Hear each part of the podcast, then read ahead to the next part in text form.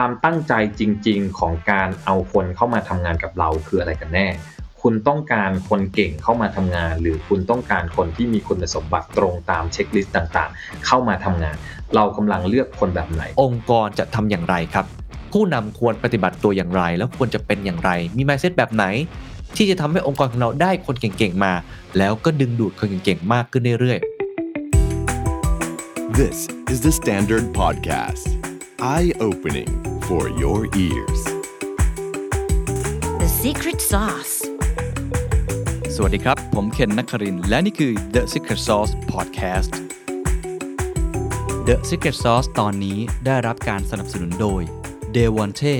Premium Skincare for Men ผิวหน้าดูดี หน้าดูเด็ก ใครก็เดาอายุไม่ถูก What's your secret? มีคนเคยบอกว่าผมเป็นคนช่างเลือก จริงครับ ผมเลือกที่จะใช้ชีวิตตามความฝัน ผมเชื่อว่าถ้าเราไม่หยุดเรียนรู้และปรับตัวๆรายการ The Secret Sauce เราต้องมีทั้งทุกข์มีทั้งสุข เราก็สามารถประสบความสำเร็จในแบบของเราได้ แต่ถ้าเรื่องผิวหน้าผมเชื่อในไบโอเทคโนโลยีเคนเลือกเดวอนเทเดวอนเทอีกหนึ่งเบื้องหลังความสำเร็จที่ทำให้มั่นใจ และพร้อมในทุกสถานการณ์ ต่อให้ทำงานหนักนอนดึกแค่ไหน ผิวหน้าก็ยังดูดี ดูเด็ก จนใครก็เดาอายุไม่ถูก ดึงดูดคนยังไงในยุคสงคราม talent war ยุคใหม่ครับ ผมเชื่อว่าหลาย ๆ ท่านตอนนี้ก็คงจะมีปัญหาคล้าย ๆ กันกับผมใช่ไหมครับ เรื่องคนครับ เรื่องทรัพยากรบุคคล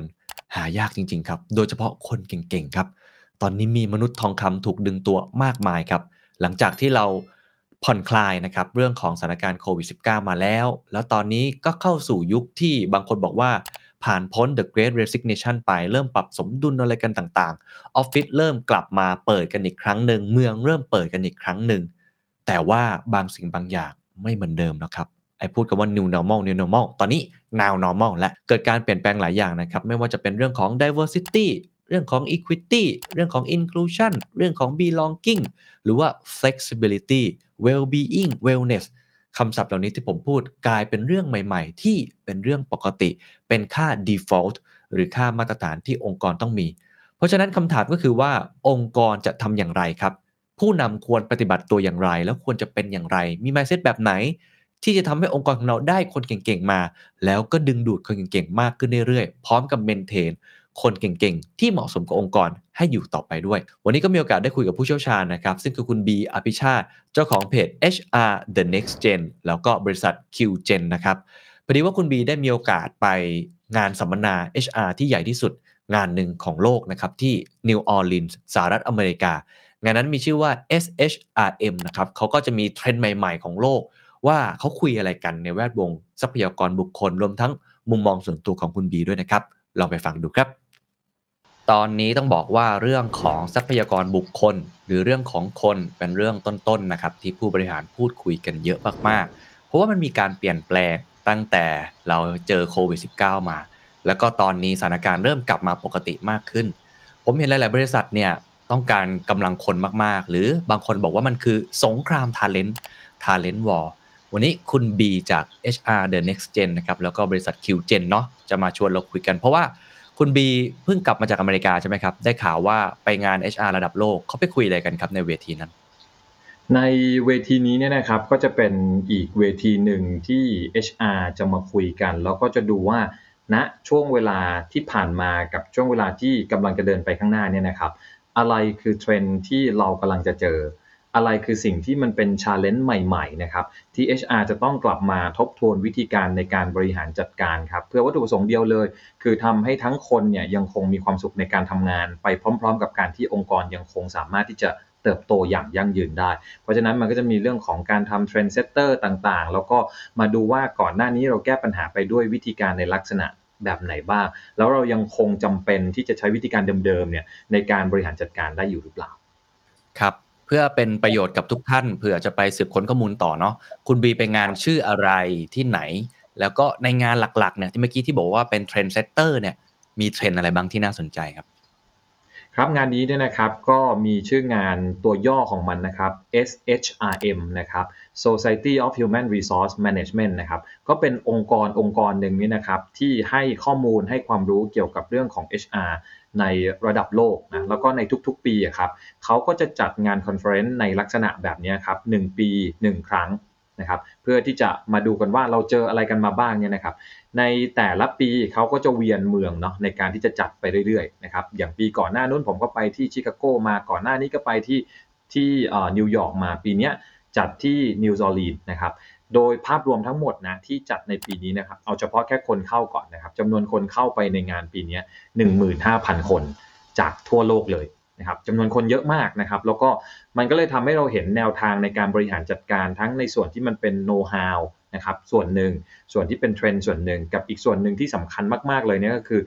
HR Tech ต่างๆนะครับ เครื่องไม้เครื่องมือที่เป็น innovation ในงาน HR ก็จะมาเปิดบูธเปิด exhibition กันค่อนข้างเยอะนะครับ เพราะฉะนั้นผมไปเนี่ยผมก็ไปโดยมีความมีวัตถุประสงค์หลาย ๆ ตัวเนาะไปดูว่าตอนนี้มีเทรนอะไรที่น่าสนใจบ้างกลับไปดูว่าตอนนี้ครับในเชิงของงานการบริหารงาน HR เองเรามีเครื่องมือใหม่ ๆ มาเป็นตัวช่วยที่ทำให้งาน HR เราเนี่ยมันสามารถที่จะ ทำให้มันมีประสิทธิภาพเพิ่มเติมขึ้นได้ยังไงบ้างคำถามพี่เคนถามว่าเทรนด์ตอนนี้เขาดูในเรื่องอะไรบ้างเนี่ยนะครับแบ่งเป็นกลุ่มก้อนใหญ่ๆ ก้อนที่ 1 เลยก็คือ เรื่องของ leadership วันนี้เรื่อง leadership อะครับเขาพูดถึงเรื่องของภาวะผู้นำในรูปแบบใหม่ หลังจากที่เราเจอสถานการณ์ crisis แบบไหนมาบ้างอันนี้กลุ่มหนึ่งนะครับ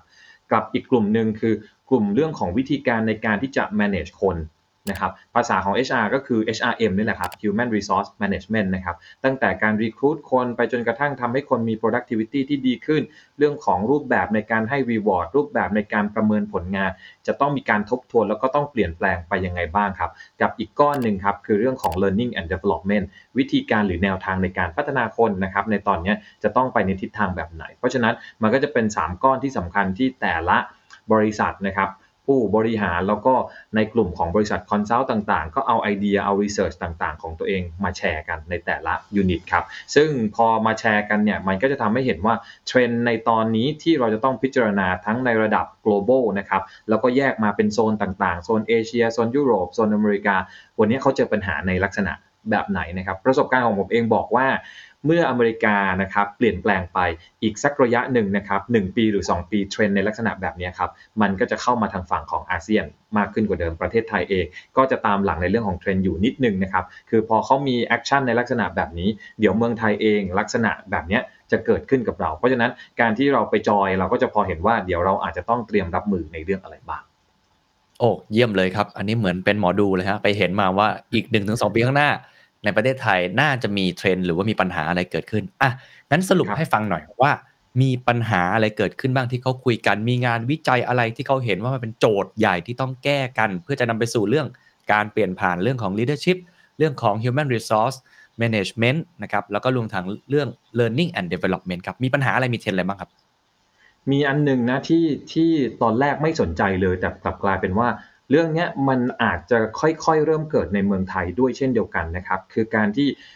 กลุ่มของผู้บริหารระดับสูง เขาใช้คำว่า exodus นะซึ่งแปลว่าการการการเคลื่อนย้ายหรือการอพยพเนี่ยนะครับเขาบอกว่าในกลุ่มของผู้บริหารระดับสูงที่อเมริกาในช่วงเวลาระยะเวลา หลังจากที่เราเจอโควิดมาระยะหนึ่งเนี่ยกลุ่มผู้บริหารระดับสูงกลุ่มนี้นะครับมีการ move ระหว่างกันค่อนข้างเยอะ คือย้ายจากบริษัท A ไปไปอยู่บริษัท B ไปอยู่บริษัท D นะครับ หมุนกันอยู่อย่างเงี้ยนะครับ ซึ่งเทรนในลักษณะแบบนี้กำลังจะค่อยๆ เพิ่มสูงขึ้นเรื่อยๆ ในฝั่งของอเมริกา ถ้าตัวนี้ครับมาย้อนมาดูในเมืองไทย ถ้าใครที่ติดตามข่าวสารอยู่พอสมควร เราก็จะเห็นว่ามีการเคลื่อนย้ายผู้บริหารในระดับสูงอยู่บ้างเหมือนกันนะครับ แล้วเวลาที่เราพูดถึงเรื่องของการเคลื่อนย้ายผู้บริหารระดับสูงในองค์กรที่เป็นคอร์เปอเรทใหญ่ๆเนี่ยนะการเปลี่ยนผู้บริหารระดับสูงครั้งหนึ่งมันส่งผลต่อเรื่อง นโยบายนะครับส่งผลต่อเรื่อง strategy ค่อนข้างเยอะ ซึ่งมันก็จะทำให้คนในองค์กรเองเนี่ยจะต้องมีการปรับตัวมากด้วยเช่นเดียวกัน ผู้บริหารแบบ A ที่เคยอยู่มาก่อนเนี่ยนะครับเขาก็จะมีแนวทางในการบริหารจัดการของเขาแบบหนึ่ง เวลาที่ผู้บริหารคนใหม่มาเนี่ยผมบอกเลยว่าจากประสบการณ์ผมนะ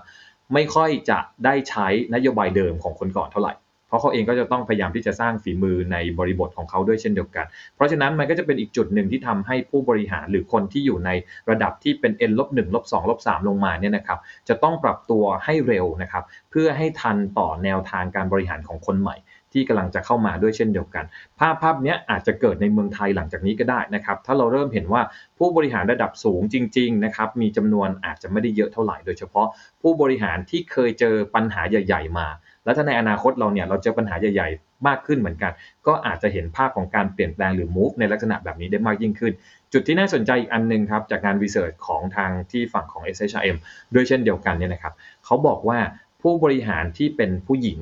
นะครับมีแนวโน้มในช่วงเวลานี้เนี่ยนะครับ ผู้บริหารหญิงในอายุช่วงอายุที่เติบโตมากพอสมควรแล้วเนี่ยนะครับ มีแนวโน้มที่จะออกจากตลาดแรงงาน ในสภาวะแบบนี้ นะคือผู้บริหารผู้ชายอาจจะยังคงอยู่ แต่ว่าจำนวนผู้บริหารหญิงเนี่ยนะครับ อาจจะค่อยๆทยอยลดลง เพราะว่าอาจจะมองว่าเป้าหมายในชีวิตของเขามันเปลี่ยนแปลงไปแล้ว กับมองอีกมุมหนึ่งว่าอาจจะเป็นการเปิดโอกาสครับให้คนรุ่นใหม่ขึ้นมานะครับทำหน้าที่ในการเป็นผู้บริหารมากขึ้นกว่าเดิมเพราะฉะนั้นจุดนี้เป็นจุดหนึ่งครับที่มีการพูดกันถึงค่อนข้างเยอะนะครับ ประเด็นถัดมาครับประเด็นนี้บ้านเราเริ่มเริ่มมีให้เห็นบ้างเหมือนกันเนาะแต่ว่ายังอาจจะไม่ได้เข้ามาในพาร์ทของการทำงานมากเท่าไหร่นะครับ ก็คือเรื่องของ DEI นะครับตัวย่อ DEI เป็นตัวย่อนะตัวเต็มมันคือ diversity นะครับ equity แล้วก็ inclusion นะครับ มันคือความหลากหลายนะครับ ความเท่าเทียมนะครับ แล้วก็การคำว่า inclusion มันคือความเป็นน้ำหนึ่งใจเดียวกันเนี่ยนะ ในหลาย ๆ องค์กรเนี่ยนะครับ ก่อนหน้านี้เนี่ยไม่ค่อยโฟกัสตัวที่ 3 เท่าไหร่ คือตัวเรื่องของ inclusion เราอาจจะพูดกันเยอะครับ เรื่องของ diversity นะเรื่องของความหลากหลายในองค์กรของเรา ในทีมของเรามันจำเป็นจะต้องมีมีความหลากหลายที่มันมากขึ้นกว่าเดิมนะครับเพื่อวัตถุประสงค์อะไรบางอย่าง พอมีความหลากหลายแล้วปั๊บเนี่ยนะครับจะต้องมีความเสมอภาค ทุกคนต้องได้สิทธิ์อะไรหลายอย่างเท่าเทียมกัน แต่พอเรามีแค่ 2 ตัวนี้เนี่ยนะมีแค่ตัวดีอย่างเดียวเนี่ยนะครับมีแค่ตัวดีกับมีแค่เรื่องของตัว e เท่านั้นเนี่ยไม่ได้ทำเรื่องของ inclusion เลยนะครับ inclusive เนี่ยเลยเนี่ยนะครับ สิ่งที่จะเกิดขึ้นนะคือองค์กรแต่ละองค์กรอาจจะมีแนวโน้มทำงานแบบไซโล ต่างคนต่างไปอะนะเพราะฉะนั้นการมี DE อย่างเดียวมันอาจจะไม่ได้ตอบโจทย์สิ่งที่องค์กรต้องการก็ได้ ก็เลยต้องมาดูว่า แล้ววันนี้จะทำให้ DE ที่มีอยู่แล้วในบ้านของเขาเนี่ยนะครับมี inclusion ได้ยังไงนะครับ กับอีกตัวหนึ่งครับที่ pop up มาในปีนี้ค่อนข้างเยอะคือเรื่องของ belonging เพราะฉะนั้น 4 ตัวเนี้ยครับเลยถูกจับมัดรวมกัน นะครับ จากเดิมมี 2 ปูดมาอีกตัวหนึ่งคือ inclusion นะครับ แล้วตอนนี้ครับ พูดถึงเรื่องของ belonging คือการมีตัวตนมากยิ่งขึ้นกว่าเดิม ผมชอบมากเลยตอนที่เขายกตัวอย่าง 4 ตัวนี้เนี่ยนะครับเขามองภาพว่าให้เรานึกภาพห้องประชุมห้องประชุมหนึ่ง ตัว DDoc diversity เนี่ยนะครับ หมายถึงเรามีกลุ่มคนที่มีความหลากหลาย มาอยู่รวมกันในทีมหนึ่งอย่างเหมาะสมใช่หรือไม่ ตามความจำเป็นใช่หรือไม่นะครับ อันนี้คือกลุ่มที่ 1 แล้วเวลาที่เขาพูดถึงเรื่องของ diversity เนี่ยนะครับไม่ได้พูดถึงเรื่องของเพศอย่างเดียว ไม่ได้ไม่พูดถึงเรื่องของอายุนะครับ หลาย ๆ ครั้งเราพูดถึงเรื่องของ skill ใน community นั้น ๆ ด้วยอะว่ามี skill ที่มีความหลากหลายหรือเปล่า จะทำงานงานนี้ให้สำเร็จ มีแต่ engineer มาอย่างเดียว ไม่เอา sales and marketing มาคุยด้วย หรือไม่เอาคนที่เกี่ยวข้องมาคุยด้วยหรือเปล่า เพราะฉะนั้น diversity มันมองได้อย่างหลากหลายมาก ๆ นะครับ การที่เราบอกว่ามี diversity คือการที่ทุกคนเนี่ยนะครับมาอยู่รวมกันในจำนวนหรือในอัตราที่เหมาะสมนะครับคือเรื่องของความหลากหลาย ตัว equity ครับคือภาวะที่ทุกคนที่มานั่งอยู่ในห้องนี้เนี่ยนะมีสิทธิ์มีเสียงในการที่จะพูดเท่าเทียมกัน ไม่ได้มีใครที่คนนี้ห้ามพูดนะต้องปิดปากคนนี้ไว้คนนี้ต้องฟังอย่างเดียวนะ ทุกคนมีโอกาสในการที่จะได้เสนอความคิดเห็นที่เท่าเทียมกันนะครับ ตัว I ครับคือการที่บอกว่าทุกคนในที่นี้เนี่ยนะครับ เป็นคนที่คนอื่นๆ respect เป็นคนที่ทุกคนในทีมเนี่ยตั้งใจที่จะเชิญเขามาอยู่ในทีมนะไม่ได้มาแบบแกนๆไม่ได้มาเพราะถูกบังคับมา ไม่ได้มาเพราะบอกมาให้มันครบๆอะ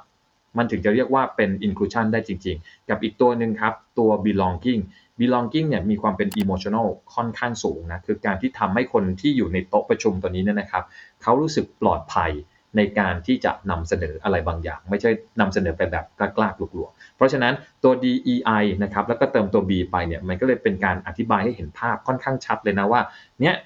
ภาวะแบบนี้แหละถึงจะทำให้องค์กรเนี่ยนะครับสามารถที่จะเอาชนะสถานการณ์ทั้งสิ่งที่มันเกิดการเปลี่ยนแปลงบูก้าโวที่เราเจอกันอยู่ในทุกวันนี้นะครับกับอีกเรื่องหนึ่งที่สำคัญไม่แพ้กันที่จะทำให้องค์กรเติบโตอย่างยั่งยืนก็คือ เราเองสามารถที่จะสร้าง differentiate หรือถ้าสร้างความแตกต่างนะครับจาก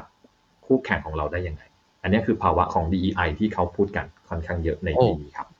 เเป็นประเด็นที่น่าสนใจทั้งหมดเลยนะครับ ไม่ว่าจะเป็นเทรนด์ของ Exodus กลุ่มผู้บริหารเริ่มโยกย้ายไปมานะครับ หรือว่าครับผู้บริหารหญิงอาจจะไปค้นหาความหมายของชีวิตในมุมอื่นๆแล้วก็ DEIB อันนี้ก็เป็นอีกมุมหนึ่งที่น่าสนใจ แต่ก่อนที่จะไปเจาะทีละอย่างเนี่ย เอ๊ะผมสงสัยอยู่อย่างหนึ่งเราเคยคุยกันเรื่องนี้ก่อนหน้านี้ไปแล้ว เรื่องของ flexibility นะครับหรือว่าเรื่องของ mental health อะไรเรื่องพวกนี้เนี่ยอืมยังเป็นเทรนด์ที่พูดกันอยู่มากน้อยแค่ไหน เพราะว่าผมเห็นในงาน World Economic Forum ผู้บริหารหลายคนก็พูดกันเรื่องนี้เยอะมาก หรือว่าเอ่อผลวิจัยต่างๆ ในช่วง 3-4 เดือนที่ผ่านมาจากสถาบันระดับโลกชื่อดังเนี่ยก็จะให้ความสำคัญผมจะเห็นคำเนี้ย flexibility flexibility ค่อนข้างเยอะกับเรื่องของ mental health เนี่ยอันนี้เขาคุยกันในมุมไหนบ้างไหมครับเรื่อง flexibility นะครับกับเรื่องของ mental health เนี่ยมันกลายเป็นภาวะปัจจุบันที่องค์กรน่าจะถูก request นะเป็น demand จากฝั่งของคนทำงานเนี่ยกลายเป็นเรื่องมาตรฐานที่เขาอยากจะให้มีนะครับจากรีเสิร์ชบอกว่าเนี่ยคือสิ่งที่เขา request เป็นเรื่องมาตรฐานเลย มันมาจากอย่างเรื่อง flexibility ครับจุดตั้งต้นแรกมันมาจากเรื่องของ remote working กับ work from anywhere นะครับเป็นจุดตั้งต้นแรกที่หลาย ๆ คนเนี่ยนะครับในภาวะที่เราจำเป็นที่จะต้องกักตัว ของเราเองนะครับต่างคนต่างอยู่ต่างคนต่าง work from home พออยู่ไปได้ในภาวะหนึ่งแล้วเนี่ยนะครับสิ่งที่พนักงานส่วนใหญ่สัมผัสได้ก็คือ งานของเขาทำสำเร็จได้โดยที่ไม่จำเป็นที่จะต้องเข้ามาที่ออฟฟิศเพราะฉะนั้นแต่ละคนได้ปรับเปลี่ยนวิธีการทำงานของตนเองไปแล้วในช่วงเวลาหนึ่ง ถ้าวันนี้ในหลาย ๆ องค์กรบอกว่าเฮ้ยทุกคนต้องกลับมาทำงานที่ออฟฟิศนะ สิ่งที่เขาดีไซน์การทำงานของเขาไว้แล้ว แล้วเราสามารถตัวเขาเองเนี่ยนะครับ confirm ได้ด้วยว่าสิ่งที่เขาทำอยู่ในปัจจุบันทำให้เราได้เป้าหมายในเหมือนที่เหมือนกัน มันเลยเกิดเป็นเทรนด์เล็ก ๆ อันหนึ่งครับ จะเรียกว่าเทรนด์ก็อาจจะไม่ถูกแต่ว่าเป็นสิ่งที่พนักงานหรือคนทำงานในกลุ่มที่มีประสบการณ์แล้วเนี่ยนะครับ ตั้งคำถามกับองค์กรนะครับว่ามีความจำเป็นแค่ไหนที่เขาจะต้องกลับมาทำงานที่ออฟฟิศ ถ้าหากว่าก่อนหน้านี้เขาทำงานได้ตามเป้าหมายอยู่แล้วนะครับ แล้วก็มีเทรนด์เพิ่มเติมมาอีกเทรนด์หนึ่งในฝั่งของอเมริกาก็คือ องค์กรนะครับที่มี remote working นะครับจะเป็นองค์กรที่ได้รับความสนใจนะครับจาก target candidate ที่มากกว่า คนของเขาจะถามเลยครับว่าองค์กรของคุณมีนโยบายในเรื่องของ remote working ไหม จำเป็นแค่ไหนนะครับที่จะต้องเข้ามาทำงาน ยังคงต้องทำงานแบบ full time ที่ออฟฟิศหรือเปล่า หรือว่าเป็น hybrid working นะครับเพราะฉะนั้นนโยบายในลักษณะแบบนี้ก็เป็นนโยบายหนึ่งที่หลาย ๆ องค์กรที่ฝั่งอเมริกานะครับเขาทบทวนไปแล้ว ว่าจำเป็นจะต้องเข้าออฟฟิศแค่ไหนนะครับแล้วมันก็จะเป็นที่มาอันหนึงครับในการที่องค์กรเองก็จะกลับมาดูว่า แล้วเขาจะเปลี่ยนออฟฟิศของเขาไปเป็นอะไรได้บ้าง จะเป็นโชว์รูมอย่างเดียว หรือว่าตอนนี้ออฟฟิศเนี่ยนะสิ่งที่มันจำเป็นมากกว่าคือทำให้ออฟฟิศกลายเป็นห้องประชุม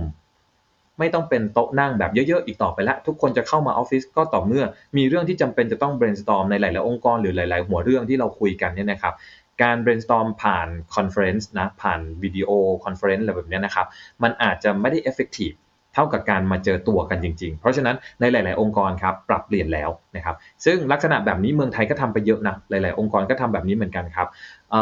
ไม่มีโต๊ะประจำของแต่ละคนละนะครับเป็น hot seat นะครับแล้วก็ห้องทำงานต่างๆ ของผู้บริหารเดิมเนี่ยนะครับก็ถูกปรับเปลี่ยนให้กลายไปเป็นห้องประชุมมากยิ่งขึ้นกว่าเดิม มันก็เป็นการส่งเสริมในเรื่องของ collaborative ที่มากขึ้นกว่าเดิมด้วยนะครับ เพราะฉะนั้น remote working นำมาซึ่งวิธีการทำงานที่มัน flexible มากขึ้น แต่ flexible แค่นี้มันไม่พอครับ flexible ที่พนักงานถามมากขึ้นกว่าเดิม คือเขาอะต้องการอันนี้เป็น future work นะครับเอ่อ future workplace เลยที่มีการ research มา เพราะพนักงานเขาคนส่วนใหญ่นะตอนนี้เขาบอกว่าอยากที่จะบริหารเวลาในการทำงานของตนเอง เขาอยากจะตื่นมาทำงานตอนไหนก็ได้ มันเป็นความชินชาอย่างหนึ่งเนาะนึกภาพนะครับ คุณพ่อคุณแม่ทั้งหลายโดยเฉพาะคุณแม่ที่ทำงานแล้วก็ work from home ไปก่อนหน้านี้สิ่งที่เขาต้องทำเยอะๆ ก่อนหน้านี้อาจจะไม่ใช่เรื่องงานด้วยซ้ำแต่ว่าเป็นการสอนการบ้านลูกนะครับเป็นการเรียนออนไลน์ไปพร้อมกับลูกเนี่ยอันนี้คือสิ่งที่เขาต้องทำทำให้เวลาที่เขาเคยทำงานปกติ8โมงเช้าถึง5โมงเย็นครึ่งหนึ่งเนี่ยเขาต้องไปช่วยดูแลลูกของเขาเนี่ยนะแต่หลังจากนี้นะครับถ้าเขาบริหารจัดการเวลาของตัวเองได้ใหม่นะครับมีงานที่เขาสามารถทำได้แล้วเขาบริหารจัดการตัวเองในเรื่องของการกำหนดเวลา มันก็น่าจะเป็นอีกสิ่งหนึ่งที่ attractive สำหรับเขาในมุมของ flexible สิ่งที่ HR และบริษัทต้องกลับมาทำครับ มันกลับกลายเป็นเรื่องนโยบายสวัสดิการต่างๆ ที่จะไป support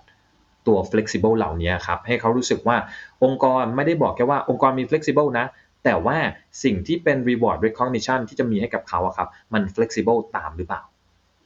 โอ้แสดงว่าตอนนี้เทรนด์โลกเรื่อง flexibility กลายเป็นเรื่องปกติไปแล้ว เป็นมาตรฐานไปแล้ว องค์กรไหนไม่มีนี่ถือว่าไม่มีมาตรฐานใหม่ที่เกิดขึ้นด้วย อันนั้นคุณบีมองอย่างนั้นเลย ถูกไหมฮะใช่ครับใช่คโอ้รับน่าสนใจครับ แล้วแล้วก่อนหน้านี้ที่ผมได้ยินเขาพูดคุยกันว่าเขายังหาจุดลงตัวไม่ได้ว่าต้องทำงานแบบไหนกันแน่ไอ้คำว่าความครับยืดหยุ่น มันก็เอ๊ะ จะเข้าออฟฟิศกี่วัน หรือว่าจะทำงานที่บ้านหรือว่าทำงานที่ไหนก็ได้ หรือว่านโยบายในเชิงที่จะดูแลสุขภาพใจด้วยอะไรแบบนี้เนี่ยเขาเขาเริ่มเจอจุดสมดุลไหมเพราะผมผมเท่าที่ผมทราบประเทศไทยตอนเนี้ย ก็กำลังอยู่ในจุดที่กำลังหาจุดที่เหมาะสมที่สุดอยู่ครับ ส่วนหนึ่งที่เขาได้มาเนี่ยนะครับ จากการที่แต่ละแต่ละองค์กรเนี่ยนะครับทำกันเยอะๆ มันจะกลายเป็นเรื่องของการที่เขาเองลงไป empathy ตัวเนื้องานนะครับแล้วก็ empathy คนนะครับว่าจะหาจุดสมดุลของแต่ละ unit แต่ละองค์กรแต่ละลักษณะหน้างานยังไงนะครับ ถึงแม้ว่าเราจะบอกว่า ใน part ของการที่ฝั่งของสิ่งที่คนต้องการเนี่ยนะครับ คนต้องการที่จะบริหารจัดการเวลาของตัวเอง แต่ใน research เองก็บอกด้วยเหมือนกันว่าคนเกินกว่าครึ่งนะครับ ประมาณ 60%เนี่ยเขาก็รับรู้ว่าสิ่งที่องค์กรจะสิ่งที่จะทำให้องค์กรสามารถเซอร์ไวไปได้เนี่ยมันไม่ใช่การทำงานแบบ work from home 100%แล้วมันจะค่อยๆ ลดจาก การที่ทำงาน work from home 100%ลงมาที่ 80%หรือลงมาที่ 60%แต่ไอจุดตรงนี้เนี่ยนะครับแต่ละลักษณะงานมันจะต้องมาบริหารจัดการกันเองอีกที มันเลยเป็นที่มาอันหนึงถึงเรื่องของ flexible ในรูปแบบของสภาพการจ้างหลังจากนี้นะครับรูปแบบสภาพการจ้างในประเทศเราหรือในต่างประเทศอาจจะมีความหลากหลายมากยิ่งขึ้นกว่าเดิม ถ้าภาพจำของเรามันคือ การทำงานแต่เดิม full time ของเราคือ5อ่า8โมงเช้าถึง5โมงเย็นนะครับสิ่งที่หลาย ๆ คนคุ้นเคยมาอีกแบบหนึ่งคือการทำงานแบบเป็นกะ นะครับกะเช้ากะบ่ายกะเย็น อันนี้คือสิ่งที่เราคุ้นเคยเนี่ยนะครับ ในอนาคตมันอาจจะมีการจ้างงานแบบที่เป็น permanent นะ แต่ว่าเป็นเ permanent 3 วัน ไม่ใช่เป็น permanent 5 วันต่อสัปดาห์นะครับ เป็น permanent เหมือนกันแต่เป็น permanent ในลักษณะที่เรารู้ว่ากี่ชั่วโมงในการทำงานร่วมกันกับเขานะครับ เพราะฉะนั้นรูปแบบการจ้างมันจะมีความหลากหลายมากยิ่งขึ้นกว่าเดิม แต่สิ่งที่มันยังติดอยู่นะตอนนี้เนี่ยนะครับ กฎหมายแรงงานอาจจะยังไม่ได้ support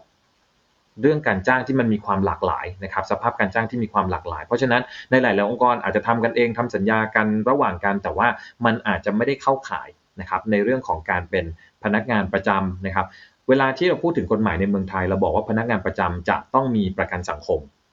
พอพนักงานที่ไม่ใช่เป็นพนักงานประประจำเนี่ยนะครับประกันสังคมมันจะไม่มีจะไม่ได้มีมา support ในตรงนี้ดังนั้นผมถึงได้มองว่ามันมีเรื่องของกฎหมายที่อาจจะต้องค่อยๆ ปรับตามรูปแบบของการบริหารจัดการ ก่อนหน้านี้สัก 4-5 ปีเราเคยได้ยินคำว่า gig economy กันมาก่อน จริงๆ gig economy เนะครับมันก็คือรูปแบบการจ้างสภาพการจ้างที่มีความหลากหลายแบบนี้มากยิ่งขึ้น แต่ว่ายังไม่ได้มีเรื่องของกฎหมายมารองรับเท่าไหร่นักนะครับ ผมยังเชื่อว่าหลังจากนี้นะครับรูปแบบการจ้างจะมีความหลากหลายที่มากขึ้นกว่าเดิมคนหนึ่งคนอาจจะเป็น permanent นะเป็นพนักงานประจำสองบริษัทก็ได้สามบริษัทก็ได้ ขึ้นอยู่กับว่าเขาบริหารจัดการเวลาของเขาอย่างไรได้บ้างยิ่งโดยเฉพาะอย่างยิ่งณตอนนี้เนี่ยนะครับตำแหน่งงานบางส่วน กลายเป็นตำแหน่งที่แย่งตัวกันเยอะมากนะครับ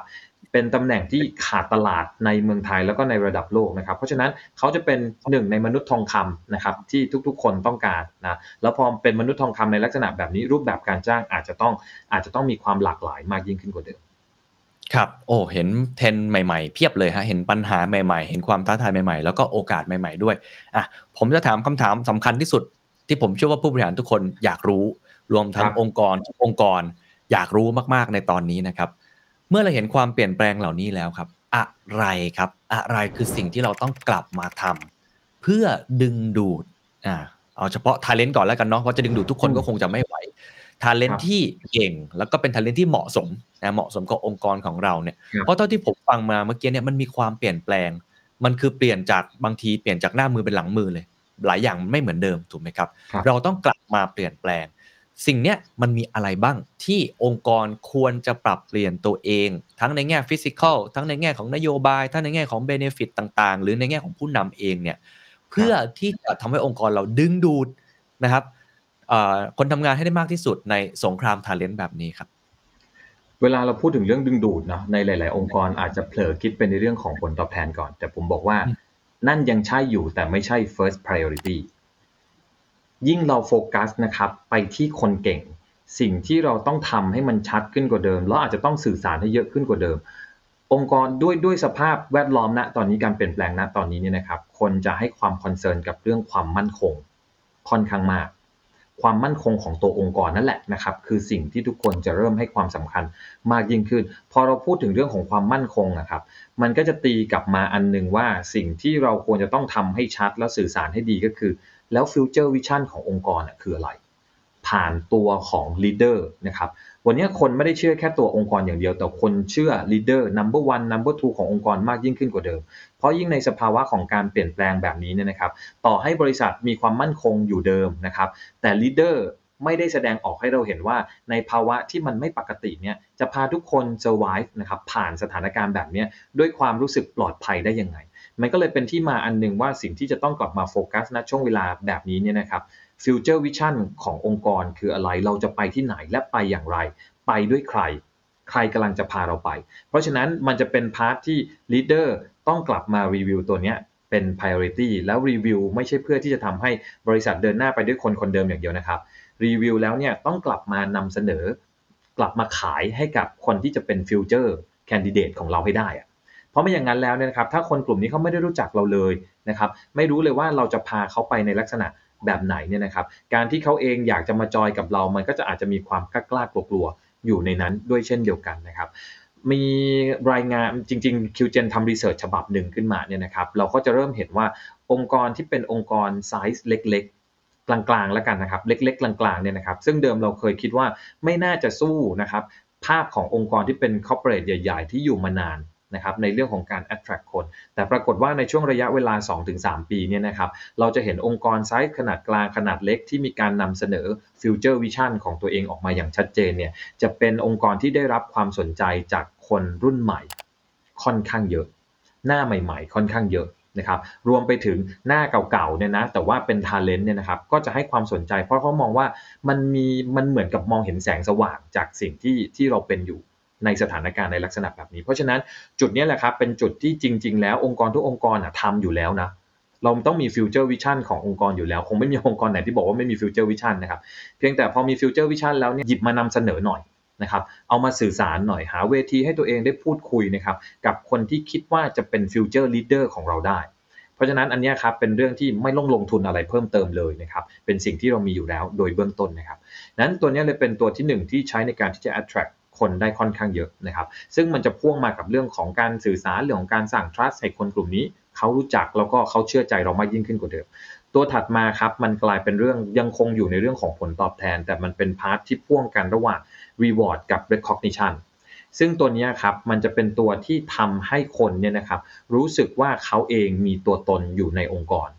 เวลาที่เราจะทำให้องค์กรของเราเนี่ยนะครับดึงดูดคนข้างนอกมาได้ หลักการสำคัญอันหนึ่งคือ มันต้องเป็น inside out ไม่ใช่ outside in ต้องทำให้คนข้างในครับ รู้สึกว่าเขาเองเนี่ยนะครับมี value มากพอที่จะทำให้คนอื่น หรือคนที่เป็น target candidate ข้างนอกเนี่ยนะครับ รู้สึกอิจฉาว่าฉันอยากเป็นคนในองค์กรนี้จังเลย นะครับ เพราะฉะนั้นมันเลยการเป็นการกลับเข้ามาดูคนข้างในครับ เมื่อกี้ที่เราคุยกันในเรื่องของ well being wellness ทั้งหลายความเป็นอยู่ที่ดีของคนในองค์กรเนี่ยนะครับ การที่คนในองค์กรรู้สึกภูมิใจในการที่เขาเป็นคนที่นี่ แล้วเขาเองสป o อ e เอาอะพูดให้คนอื่นฟังว่าการเป็นคนที่นี่เขารู้สึกภูมิใจยังไงบ้างไอ้ตัวนี้แหละครับมันเลยเป็นตัวที่มันจะต้องวนกลับมา องค์กรจะต้องวนกลับมาดูว่า อะไรที่เป็นเหตุผลสำคัญให้คนยังอยากอยู่ที่องค์กรของเรา เวลาที่เราทำเรื่อง engagement survey นะครับ stay interview เนี่ยนะมันจะเป็นตัวบอกได้ว่าอะไรคือจุดแข็งขององค์กรในปัจจุบัน ที่ทำให้คนยังอยากอยู่ที่นี่ หาตัวนี้ให้เจอครับ แล้วเสริมจุดแข็งตัวนี้ให้เยอะมากเพียงพอ ให้มันเยอะพอที่คนของเราเนี่ยอยากจะสื่อสารกับคนภายนอก ว่าทำไมเขายังอยู่ที่นี่ทำไมเขาถึงไม่ move ไปที่อื่น โดยเฉพาะคนเก่งๆทั้งหลายที่เขามีตัวเลือกเยอะๆทำไมเขายังเลือกที่อยู่ที่นี่นะครับ เพราะฉะนั้นพอเขาเองมีสิ่งที่เป็นจุดยึดเหนี่ยวใจ แล้วเขากล้าที่จะบอกกับคนอื่นๆได้ 2 ตัวนี้ครับมันจะเป็น 2 ตัวแรก ๆ ที่ทำให้คนนอกมองมาที่องค์กรของเรา ส่วนเรื่องที่ประปรายเรื่องอื่นๆนะครับ เรื่องของ compensation benefit นะครับ เรื่องของแนวทางในการบริหารจัดการคนนะครับ เรื่องของการพัฒนาคน เรื่องของ career ยังเป็นเรื่อง พื้นฐาน ที่ทุกคนมองเข้ามาแล้วก็คาดหวังว่าจะเจอ เพราะฉะนั้นโดยสรุปสิ่งที่จะทำให้ attract คนหน้าใหม่ๆนะครับคนเก่งใหม่ๆเข้ามายังคงเป็นเรื่องของ future vision ผ่านตัว leader นะครับที่ต้องออกมานำเสนอให้มากยิ่งขึ้นกว่าเดิม กับอันที่2ครับกลับมาดูในพาร์ทของความเป็นอยู่ของคนข้างในให้ดีครับ ให้เขารู้สึกว่าภูมิใจในการที่จะเป็นคนของเรา แล้วแล้วมากเป็นความภูมิใจที่มากพอที่จะบอกให้คนอื่น ที่จะทำให้คนอื่นอิจฉาได้ครับ ก็จะทำให้องค์กรของเรา เป็นที่น่าดึงดูดสำหรับคนในยุคนี้ครับโอ้เป็นสองประเด็นที่น่าสนใจมากครับ ขอขยายความเพิ่มเติมทีละประเด็นละกันเนาะเอาอันครับแรกก่อน Future Vision ซึ่งอย่างที่คุณบีบอกว่าไม่ใช่ vision ขององค์กรอย่างเดียว แต่เป็น vision ของผู้นำแล้วก็ต้องดูด้วยว่าใครเป็นคนพูดอย่างไรอะไรแบบนี้ด้วยนะครับ อันนี้ขยายความเพิ่มเติมถ้าองค์กรหรือองค์กรฟังคุณบีแล้ว อย่างที่บอกเราก็มี vision เราก็มีผู้นำเราก็ทาฮอตลอด เราก็ออกไปพูดในสื่อตลอด มันมี best practice ไหมครับ ที่เขาแชร์กันในงาน หรือว่ามันมีคำแนะนำอะไรที่อาจจะเป็นเชิงรายละเอียด หรือว่าการเชิงปฏิบัติเลยอะที่เราสามารถนำไปปฏิบัติได้ว่า หลังจากนี้แนวทางขององค์กร เรื่องของ vision เรื่องของผู้นำเนี่ยเราควรจะต้องปรับเปลี่ยนอะไร มี gap อะไรที่เรายังขาดไปบ้างแล้วเราจะได้กลับไปเติมเต็มครับวนกลับมาในเรื่องเมื่อกี้ครับที่เป็น demand ของทางเขานะครับ future vision ขององค์กรเริ่มต้นจากการที่เราบอกว่าเรากำลังจะพาองค์กรไปที่ไหน แล้วในวิธีการในการพาองค์กรไปในทิศทางแบบไหนเนี่ยนะครับ ก่อนหน้านี้มันจะมีคีย์เวิร์ดอันหนึ่งว่า สิ่งที่เรากำลังจะพาองค์กรไปมันมีความน่าตื่นเต้น อยู่ในนั้นหรือเปล่าเราแฝงไปด้วยเรื่องของความท้าทาย และทำให้เกิดการเปลี่ยนแปลงเรื่องแล้วแล้วเปลี่ยนแปลงที่มันเกิด Impact ต่อโลกมากน้อยขนาดไหนไอ้เรื่องแบบนี้เนี่ยนะครับมันจะทำให้คนในคนที่เป็นทนเก่งรู้สึกว่า ฉันอยากจะย้ายตัวเองอะมาอยู่ในองค์กรแบบนี้นะครับยกตัวอย่างหลาย ๆ ปีก่อนหน้านี้ที่บอกว่าเอลอนมัสก์จะ ไม่ใช่ไม่ใช่หลายปีหรอกเอลอนมัสก์จะไปซื้อทวิตเตอร์อะไรอย่างเงี้ยนะครับมันก็จะเป็น vision ในแบบที่จะทำให้คนกลุ่มหนึ่งรู้สึกว่าเออนี่มันเป็นเรื่องที่มันน่าตื่นเต้นที่มันอาจจะเกิดขึ้น เพราะฉะนั้นต้องกลับมาดูครับ ตัว vision ของเราเองกำลังจะสื่อสารกับ Target Group กลุ่มไหน ถ้าเราเองนะครับกำลังบอกว่าคนกลุ่มใหม่ที่อยากจะให้เข้ามาคือกลุ่มเด็กที่กำลังจะจบใหม่ คนเก่งคนเก่งที่กำลังจะจบใหม่ เราต้องมองให้ออกครับว่าเขากำลังมองหาความท้าทายในลักษณะงาน แบบไหนแล้วเรามีนะครับความท้าทายในเป้าหมายของของเราที่ที่ดึงดูดใจเขาได้หรือเปล่าไอตัวเป้าหมายตัวนั้นเนี่ยนะครับมันก็จะเป็นตัวบอกได้ในระดับหนึ่งทำให้คนเก่งเหล่านี้นะครับจินตนาการได้ว่าเขากำลังจะมาเป็นจิ๊กซออะไร ในเป้าหมายใหญ่อันนี้ ซึ่งจะทำให้เขาภูมิใจกับสิ่งที่เขาได้เป็นส่วนหนึ่งของเป้าหมายตัวนี้ด้วยเช่นเดียวกัน เพราะฉะนั้นแนวทางในการที่จะหานะครับมันก็จะกลับมาดูว่าเป้าหมายที่เรากำลังจะไปสามารถที่จะดึงดูดคนแบบไหนเข้ามาทำงาน กับเราได้บ้างนะครับ ใน part ของ leader เองเนี่ยนะครับสิ่งที่เราจำเป็นจะต้องสื่อสารหรือแนวทางในการที่จะต้องสื่อสารอย่างที่บอกว่า เราอาจจะต้องโฟกัสให้ถูกจุดครับว่า Target Group กลุ่มไหนคือคนที่อยากจะดึงดูดให้เข้ามาอยู่กับเรากันแน่ เพราะฉะนั้นอืมรูปแบบของการสื่อสารช่องทางในการสื่อสาร มันก็จะมีความหลากหลายไปตาม Target Group ของเราด้วยเช่นเดียวกัน อยากจะคุยกับเด็กจบใหม่นะครับ เราก็ต้องรู้ว่าเราจะต้องวิ่งเข้าไปหาเขาใน University เลยไหม เข้าไปคุยในนั้นเลยไหมไปทำกิจกรรมกับ University เลยหรือเปล่า เพื่อที่จะดึงคนกลุ่มนี้ให้เขารู้จักเราตั้งแต่ต้น แล้วเขาอินกับสิ่งที่เราทำแล้วการสื่อสารในลักษณะแบบนี้เนี่ยนะครับมันไม่ใช่การสื่อสารแค่ครั้งเดียวมันอาจจะต้องมีการสื่อสารแบบเป็นซีรีส์นะครับเพื่อให้เขาค่อยๆซึมซับนะครับสิ่งที่เรากำลังจะทำสิ่งที่เรากำลังจะเป็นพ่วงไปกับ ความน่าเชื่อถือครับของตัวลีดเดอร์ด้วยเช่นเดียวกัน เพราะฉะนั้นพอเราทำแบบนี้ได้เนี่ยนะครับ ผมค่อนข้างเชื่อว่ามันจะทำให้เขาค่อยๆชินกับตัวเรา แล้วเขาจะ trust ในตัว leader มากยิ่งขึ้นกว่าเดิม ก็น่าจะเป็นตัวช่วยที่ทำให้เกิด attraction point ครับในการดึงเขามาอยู่กับเราได้ ครับขอบคุณครับ อีกประเด็นหนึ่งคือ reward and recognition โดยเฉพาะพูดถึงตัวคนในองค์กรก่อนด้วยนะว่าต้องภูมิใจครับซึ่งใช่ผมครับว่าปกติเนี่ยเวลาองค์กรจะอยากได้คนเก่งๆ ก็มักจะพูดออกไปข้างนอกเยอะๆเนาะ คนข้างในเนี่ยเราอาจจะไม่ได้ไม่ได้เมนเทนเขาหรืออะไรต่างๆนานาอืมแบบเนี้ยแต่ว่าอันนี้เทรนด์มันเหมือนมันกลับกลับข้างเหมือนกันขยายความเพิ่มเติมได้ไหมว่า เราควรจะให้ reward ยังไงให้ recognition เขายังไง เพื่อที่ทำให้มันเกิดกระแสนะครับ ว่าพนักงานของพวกเรามีความสุข พนักงานพวกเราเนี่ยมีการงานที่ดี แล้วก็ครับทำให้คนอื่นอิจฉานะอยากจะเข้ามาอืมทำงานในที่นี่ด้วยมันมีวิธีการอะไรบ้างไหมครับ ตัวหนึ่งที่มีประเด็นที่สำคัญมากเนี่ยนะครับ การให้ reward recognition มันต้องเกิดจากความ fairness ก่อน ความ fairness ไม่ได้แปลว่าทุกคนได้เท่ากันนะ อาจจะไม่ใช่แบบนั้น แต่ต้องตั้ง policy ให้ชัดเจนว่าองค์กรของเราเราจะให้คนที่ contribute contribute มาก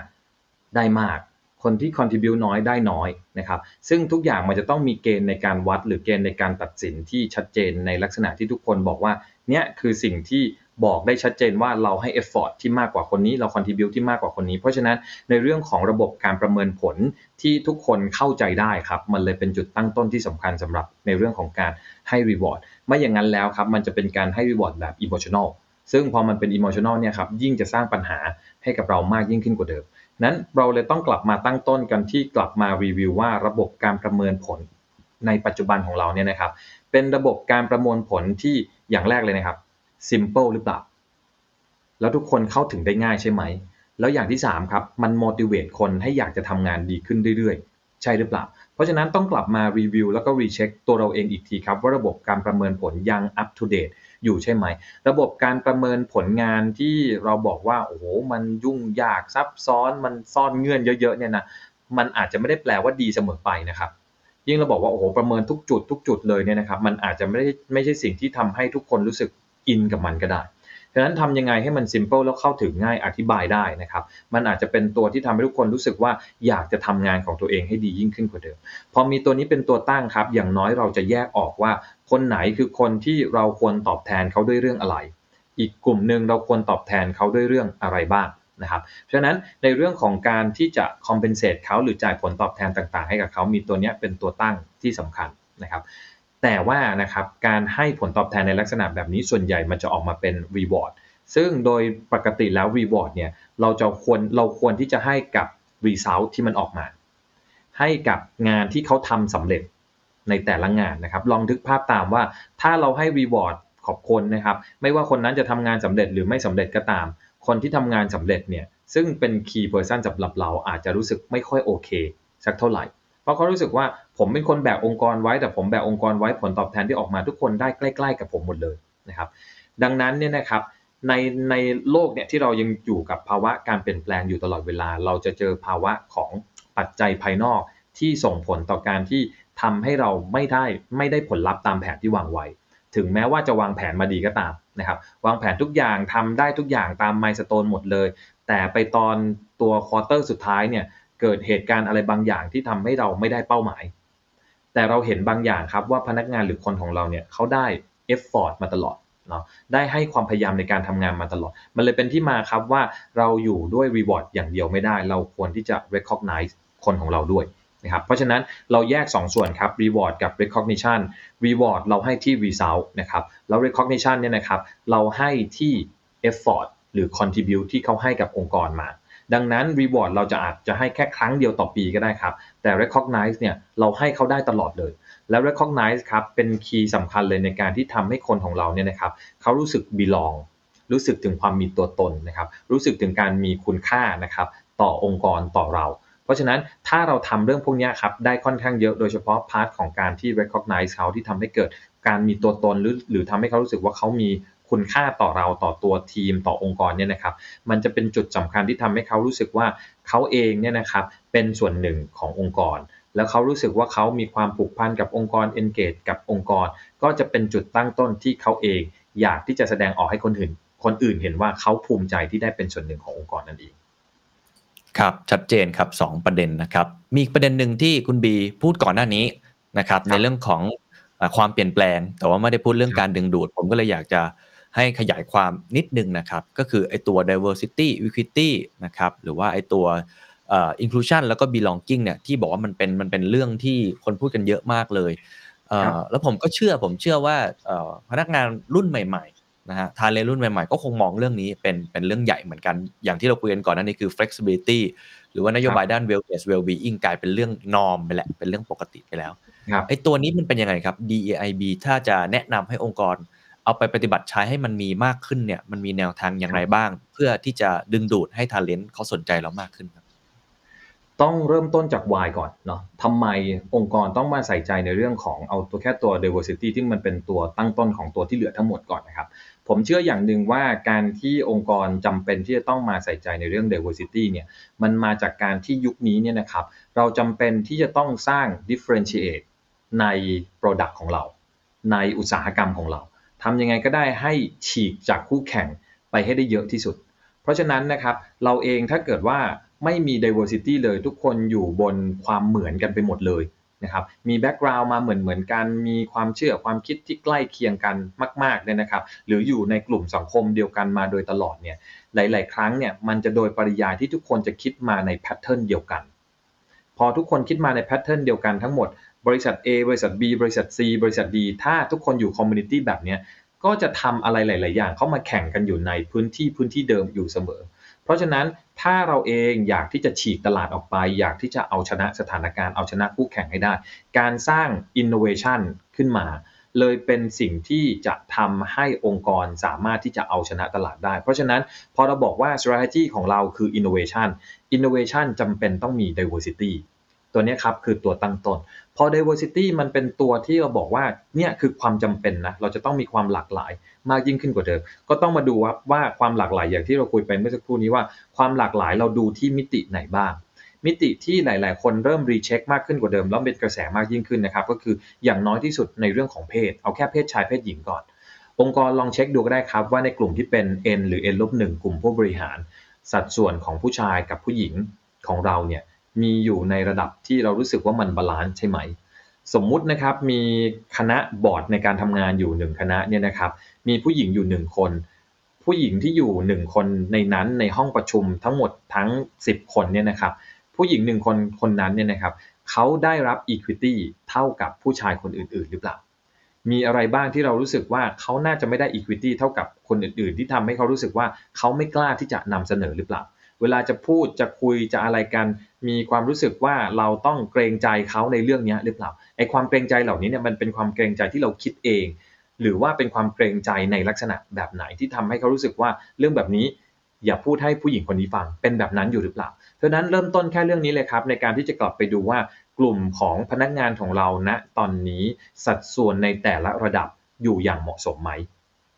พอเรามีแค่ 2 เพศไม่พอละ พอเราบอกว่าณตอนนี้เนี่ย เพศทางเลือกอื่น ๆ เขาก็มีความสามารถเหมือนเหมือนกัน เพราะฉะนั้นในเรื่องของ diversity เองเนี่ยนะครับหรือตัวเรื่องของ equity แล้วก็ inclusion เองเนี่ยนะครับจุดหนึ่งที่จะเติมขึ้นมาก็คือ โอกาสในการเติบโตถูกบล็อกไว้ด้วยอะไรบางอย่างหรือเปล่า ถูกบล็อกไว้ด้วยการที่คุณจะต้องจบเฉพาะทางมา จบเฉพาะทางมาในสายนี้ก็จะมีคนส่วนใหญ่อาจจะเป็นเพศนี้เพศนี้เท่านั้น นะครับในขณะที่เพศอื่นอาจจะไม่มีโอกาสในการที่จะเติบโตมาเลย ลองไปเช็คกันอีกทีก็ได้ครับ ในแถวของบอร์ดของเราเนี่ยนะจบสายไหนมามากที่สุด engineer มามากสุดหรือเปล่า ด้วยความที่เราบอกว่าบริษัทเราเป็นองค์กรที่เป็นอุตสาหกรรม เราเลยมีแต่ engineer ขึ้นมาเป็น leader หรือเปล่า หรือว่ามีสายอื่นๆ เพิ่มเติมขึ้นมาไหมนะครับเพราะฉะนั้นพอเราไป recheck ตรงนี้แล้วเนี่ยนะครับมันก็จะเป็นตัวที่จะกลับมาดูอีกทีว่า ตัวนโยบายหรือ practice ในปัจจุบันของเราครับ มันมีจุดไหนที่เป็นตัวบล็อก ไม่ให้คนที่มีความหลากหลายเนี่ยเติบโตขึ้นมาได้ไหม มันอาจจะไม่ได้อยู่ในนโยบายหรือไม่ได้อยู่ใน practice นะครับ แต่มันอยู่ที่ mindset ของคนที่เป็นคนคัดเลือก เพราะฉะนั้นไล่ๆดูมาทีละสเต็ปครับ สุดท้ายเราอาจจะเจอว่าเป็นที่ mindset ของคนที่มีอำนาจดำเนินการในการคัดเลือกใครสักคนเข้ามา เพราะฉะนั้นถ้ากลับไปเจอตรงนั้นได้เนี่ยนะครับ ก็ต้องไปปลดล็อกตัว mindset ของคนที่มีหน้าที่ในการดำเนินการตรงนี้ให้เขาเข้าใจมากยิ่งขึ้นกว่าเดิมว่าสิ่งที่เราต้องการคืออะไรนะครับพอเราปลดล็อกตรงนี้ได้ครับ ผมคิดว่ามันจะเริ่มค่อย ๆ เห็นความหลากหลายที่มันมากขึ้นกว่าเดิมในองค์กร แล้วเมื่อไหร่ก็ตามนะครับ ที่เราบอกว่านโยบายของเราคือความหลากหลายยังไงก็ตามครับ ลองมาตั้งตัวชี้วัดดูครับ ถ้าวันนี้เรายังไม่เชื่อ ลองทำเป็นกรุ๊ป A กรุ๊ป B ดูก็ได้ครับว่ากรุ๊ป A ที่ไม่ได้มีความหลากหลายเลยกับกรุ๊ป B ที่มีความหลากหลาย ในโจทย์ที่เราบอกว่าต้องการความคิดสร้างสรรค์ที่มันมากกว่านะครับลองดูว่าเราได้อะไรจาก 2 กลุ่มนี้พอเราเห็นแบบนี้ชัดเจนยิ่งขึ้นครับเราก็ค่อยมากำหนดตัวมาตรการต่างๆนะครับในการที่จะช่วย support ตัวนี้ให้มากยิ่งขึ้น ถ้าเราได้มาตรการตัวนี้เรียบร้อยแล้วเนี่ยนะครับมันต้องใช้ได้ทั้งในเรื่องของการคัดเลือกคนปัจจุบัน ให้มีโอกาสเติบโตนะครับในองค์กรของเรา กับอีกจุดหนึ่งครับ การเปิดโอกาสให้คนนอกนะที่ยังไม่ได้เป็นพนักงานของเราเนี่ยนะครับมาเป็นพนักงานของเรา เรายังมีตัวบล็อกอะไรอยู่ในนั้น อยู่มากน้อยแค่ไหน เราต้องไม่ลืมครับผมยังเคยอยู่ในองค์กรหรือยังเคยเจอองค์กรที่มีเงื่อนไขในการรับคนที่ใส่เช็คลิสต์ไว้ค่อนข้างเยอะนะว่าจะต้องมีช่วงอายุเท่านี้จะต้องไม่เกินเท่านู้นเท่านี้ ต้องกลับมาจูนตัวเองให้ดีครับว่า ความตั้งใจจริง ๆ ของการเอาคนเข้ามาทำงานกับเราคืออะไรกันแน่ คุณต้องการคนเก่งเข้ามาทำงาน หรือคุณต้องการคนที่มีคุณสมบัติตรงตามเช็คลิสต์ต่างๆ เข้ามาทำงาน เรากำลังเลือกคนแบบไหน เพราะฉะนั้นมันถึงเวลาแล้วครับ ที่เราอาจจะต้องไปปลดล็อกอะไรหลาย ๆ อย่างนะในกระบวนการที่เคยประสบความสำเร็จในอดีต แต่มันอาจจะไม่ได้ช่วยให้เราประสบความสำเร็จในปัจจุบันให้ได้ครับ กลับไปรีวิวกลับไปทบทวนเรื่องนั้นนะครับน่าจะเป็นตัวช่วยที่ทำให้ DEI ของเรามัน มันถูกเติมเต็มมากยิ่งขึ้นกว่าเดิม แล้วถ้าเรามี DEI อย่างชัดเจน ตั้งแต่ในเชิง policy นะครับมาในเรื่องของแนวในการที่จะปฏิบัตินะครับจนถึงความเชื่อของตัวคนที่เป็นผู้ปฏิบัติแล้วเนี่ยผมมั่นใจว่า belonging จะเกิดในองค์กรแน่นอน แล้วพอ belonging จะเกิด engagement กับเรื่องของความภูมิใจในองค์กรก็จะเกิดตามมาด้วยเช่นเดียวกัน ครับพูดคุยกันมาทั้งหมดร่วมประมาณ 40 นาทีเนี่ยนะฮะคุณบีคิดว่าอะไรคือความยากที่สุดครับ อะไรคือสิ่งที่ เอาไปทำจริงตามทฤษฎีทำจริงตาม framework ตามแบบแผนอันเนี้ยแล้วมันมันเกิดขึ้นได้จริงยากเหลือเกินครับ จะได้เป็นเหมือนกับสิ่งที่ทำให้คุณผู้ชมคุณผู้ฟังเนี่ยเขาได้ไปตระหนักรู้เอาไว้ก่อนว่าเฮ้ยไอสิ่งเนี้ยมันยากนะ แล้วจะแก้ไขมันยังไงด้วยครับ สิ่งที่ผมยังมองว่าเป็นเรื่องที่ยากมากๆเนี่ยนะครับ ก็คือเรื่องของ mindset ของคนทั้งในเรื่องของการยอมรับในเรื่องของความหลากหลายต่างๆเนี่ยนะครับ ถ้าพูดในภาษา HR มันก็คือเรื่องของ culture ถ้าเราไม่ได้ build culture ไว้ตั้งแต่ต้นหรือไม่ค่อยหรือค่อยๆ ทยอยปรับเปลี่ยนเรื่องของ culture ในเรื่องของการยอมรับความหลากหลายที่มันมากขึ้นกว่าเดิม ยอมรับในเรื่องของการที่จะมีคนที่เติบโตเร็วกว่าเราแม้ว่าเขาจะมาทีหลังก็ตามนะครับในลักษณะแบบนี้พอเราไม่ได้ไม่ได้เป็นองค์กรที่เพิ่งสร้างใหม่ นะครับองค์กรที่สร้างใหม่มาเราอาจจะเติบโตมาด้วย culture ในลักษณะแบบนี้เลย อาจจะไม่ใช่เรื่องยากสำหรับเขา แต่องค์กรในประเทศเราเอง ยังมีองค์กรที่มีความหลากหลายในเรื่องของ generation อยู่ พอมีความหลากหลายในเรื่องของ generation นะครับอยู่กัน 4 generation การที่จะทำให้ทุกคนเนี่ยนะครับกลับมาเข้าใจเรื่องของความหลากหลายในเชิงของความสามารถที่ไม่ได้ขึ้นตรงกับเรื่องของอายุเนี่ยมันอาจจะเป็นเรื่องที่ต้องใช้เวลาในการบริหารจัดการ ถึงได้คุยกันไปเมื่อสักครู่นี้ว่า มีแนวทางในการบริหารจัดการจากผู้บริหารมาแล้วนะ มีนโยบายมาแล้วนะ มันอาจจะมาเจอว่าตัวบุคคลที่มีอำนาจในการดำเนินการ อาจจะไม่ได้สามารถที่จะอาจจะไม่ได้ปลดล็อกตัวเองตรงนั้นได้ มันเลยทำให้เรื่องของ D เรื่องของ E เรื่องของ I อะไม่เกิดขึ้น โดยเฉพาะอย่างยิ่งตัว I นะครับมี D และนะครับมี E และแต่เรื่องของการที่จะทำงานร่วมกันนะครับมีความ inclusion เนี่ยมันอาจจะไม่เกิดขึ้นพอมันไม่เกิดขึ้นต้องวนกลับมาทบทวนให้ดีว่า วันเนี้ย เรื่องของการ redesign ครับ culture ขององค์กร ในเรื่องนี้ต้องทำอย่างจริงจังหรือเปล่า จะทำแบบที่ให้มันเกิดเองโดยธรรมชาติมันอาจจะไม่เกิดก็ได้ เพราะฉะนั้นมันอาจจะต้องมีการเข้าไปแทรกแซงในเรื่องของการบริหารจัดการ culture ในองค์กร เสริมเข้าไปด้วยอีกเรื่องหนึ่งครับ ถึงจะทำให้เรื่องนี้เนี่ยมีแนวโน้มที่จะเกิดดอกออกผลขึ้นมาได้ ถ้าไม่ลงไปทำ culture หรือไม่จัดการ culture แล้วปล่อยให้ทุกอย่างมันเกิดขึ้นเองธรรมชาติ โดยธรรมชาตินะครับ ผมยังคิดว่ายังคงเป็นเรื่องที่ยากมาก ๆ อยู่ที่จะทำให้เรื่องนี้มันเกิดขึ้น ครับ อะ สุดท้ายแล้วกันนะครับ พูดกันมาผมว่าคนที่เป็นผู้นำซึ่งส่วนใหญ่เป็นอ่าคนที่ฟังรายการเราอะนะคงจะได้ครับ เห็นว่าเราต้องเปลี่ยนอะไรค่อนข้างเยอะนะครับ โดยเฉพาะเรื่องของ mindset แล้วก็มีการบ้านที่ต้องทำอีกเต็มไปหมดเลยนะครับ แต่ว่าอยากจะพูดอีกมุมหนึ่งทิ้งท้ายเอาคนทำงานบ้างดีกว่า คนทำงานครับทั่วไปที่อาจจะไม่ใช่เจ้าของบริษัท อาจจะยังเป็นฟรีแลนซ์อยู่นะครับ หรือว่าอาจจะเป็นน้องๆเพิ่งจบใหม่ หรือกำลังจะเปลี่ยนงานอะไรแบบนี้เป็นต้นเนี่ยเฮ้ย ตอนนี้มีคำแนะนำยังไงบ้างไหมฮะ ในช่วงสภาพแวดล้อมที่มันเปลี่ยนแปลงอย่างรวดเร็วแบบนี้ครับ วันนี้มันมีในเรื่องของอ่า talent war อย่างที่เราคุยกันมาตั้งแต่ตอนต้นนะครับ แต่มันเป็น talent war ในเฉพาะบาง area เท่านั้นบางสาขาวิชาชีพเท่านั้น ในขณะที่บางสาขาวิชาชีพเนี่ยเราก็ต้องพูดกันแบบตรงไปตรงมาครับว่า demand นะครับมีน้อยกว่า supply